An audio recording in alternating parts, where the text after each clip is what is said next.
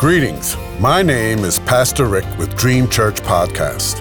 God has given me a yearly devotional on prayer from Genesis to Revelation, guiding you to read and to help you pray daily with a scripture reference, comment, and ending with prayer.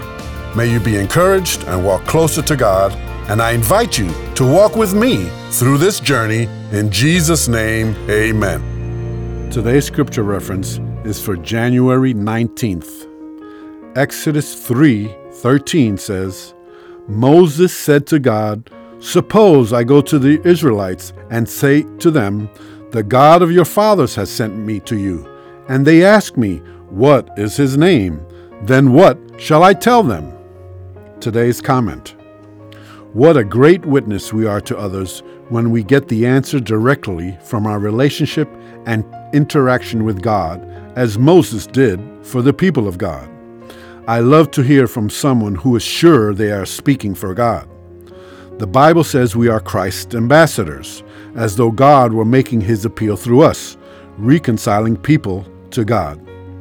1 Peter 4:11 says, "If anyone speaks, he should do it as one speaking the very words of God." Just as Moses decided to go over to see the strange sight of a burning bush, James 4:8 says to come near to God and he will come near to you. That's a great promise. Come boldly, but also come with reverence. Paul said in 1 Corinthians 15:10 that by the grace of God I am what I am. God's answer to Moses' question was, I am that I am. The God who is, who was, and who forever will be. Yahweh, the Lord, the God of your fathers, the God of Abraham, Isaac, and Jacob. God continued in his answer that this would be his name forever, the name by which I am to be, remembered from generation to generation. Another great promise which extends to us who belong to Christ.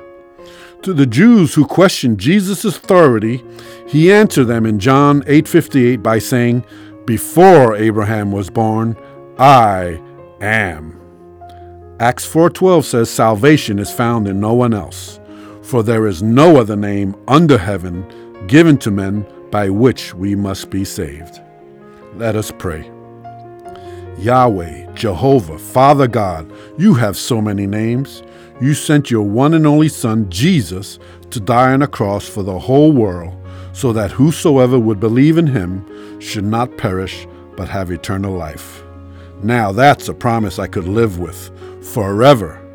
You also said that if I confess with my mouth Jesus is Lord and believe in my heart that God raised him from the dead, I will be saved. So, according to your promise, I confess Jesus as my Lord, because by faith I believe in my heart that you are who they say you are. Most of all, Jesus, you are who God says you are, my Savior and my Lord. Amen and amen.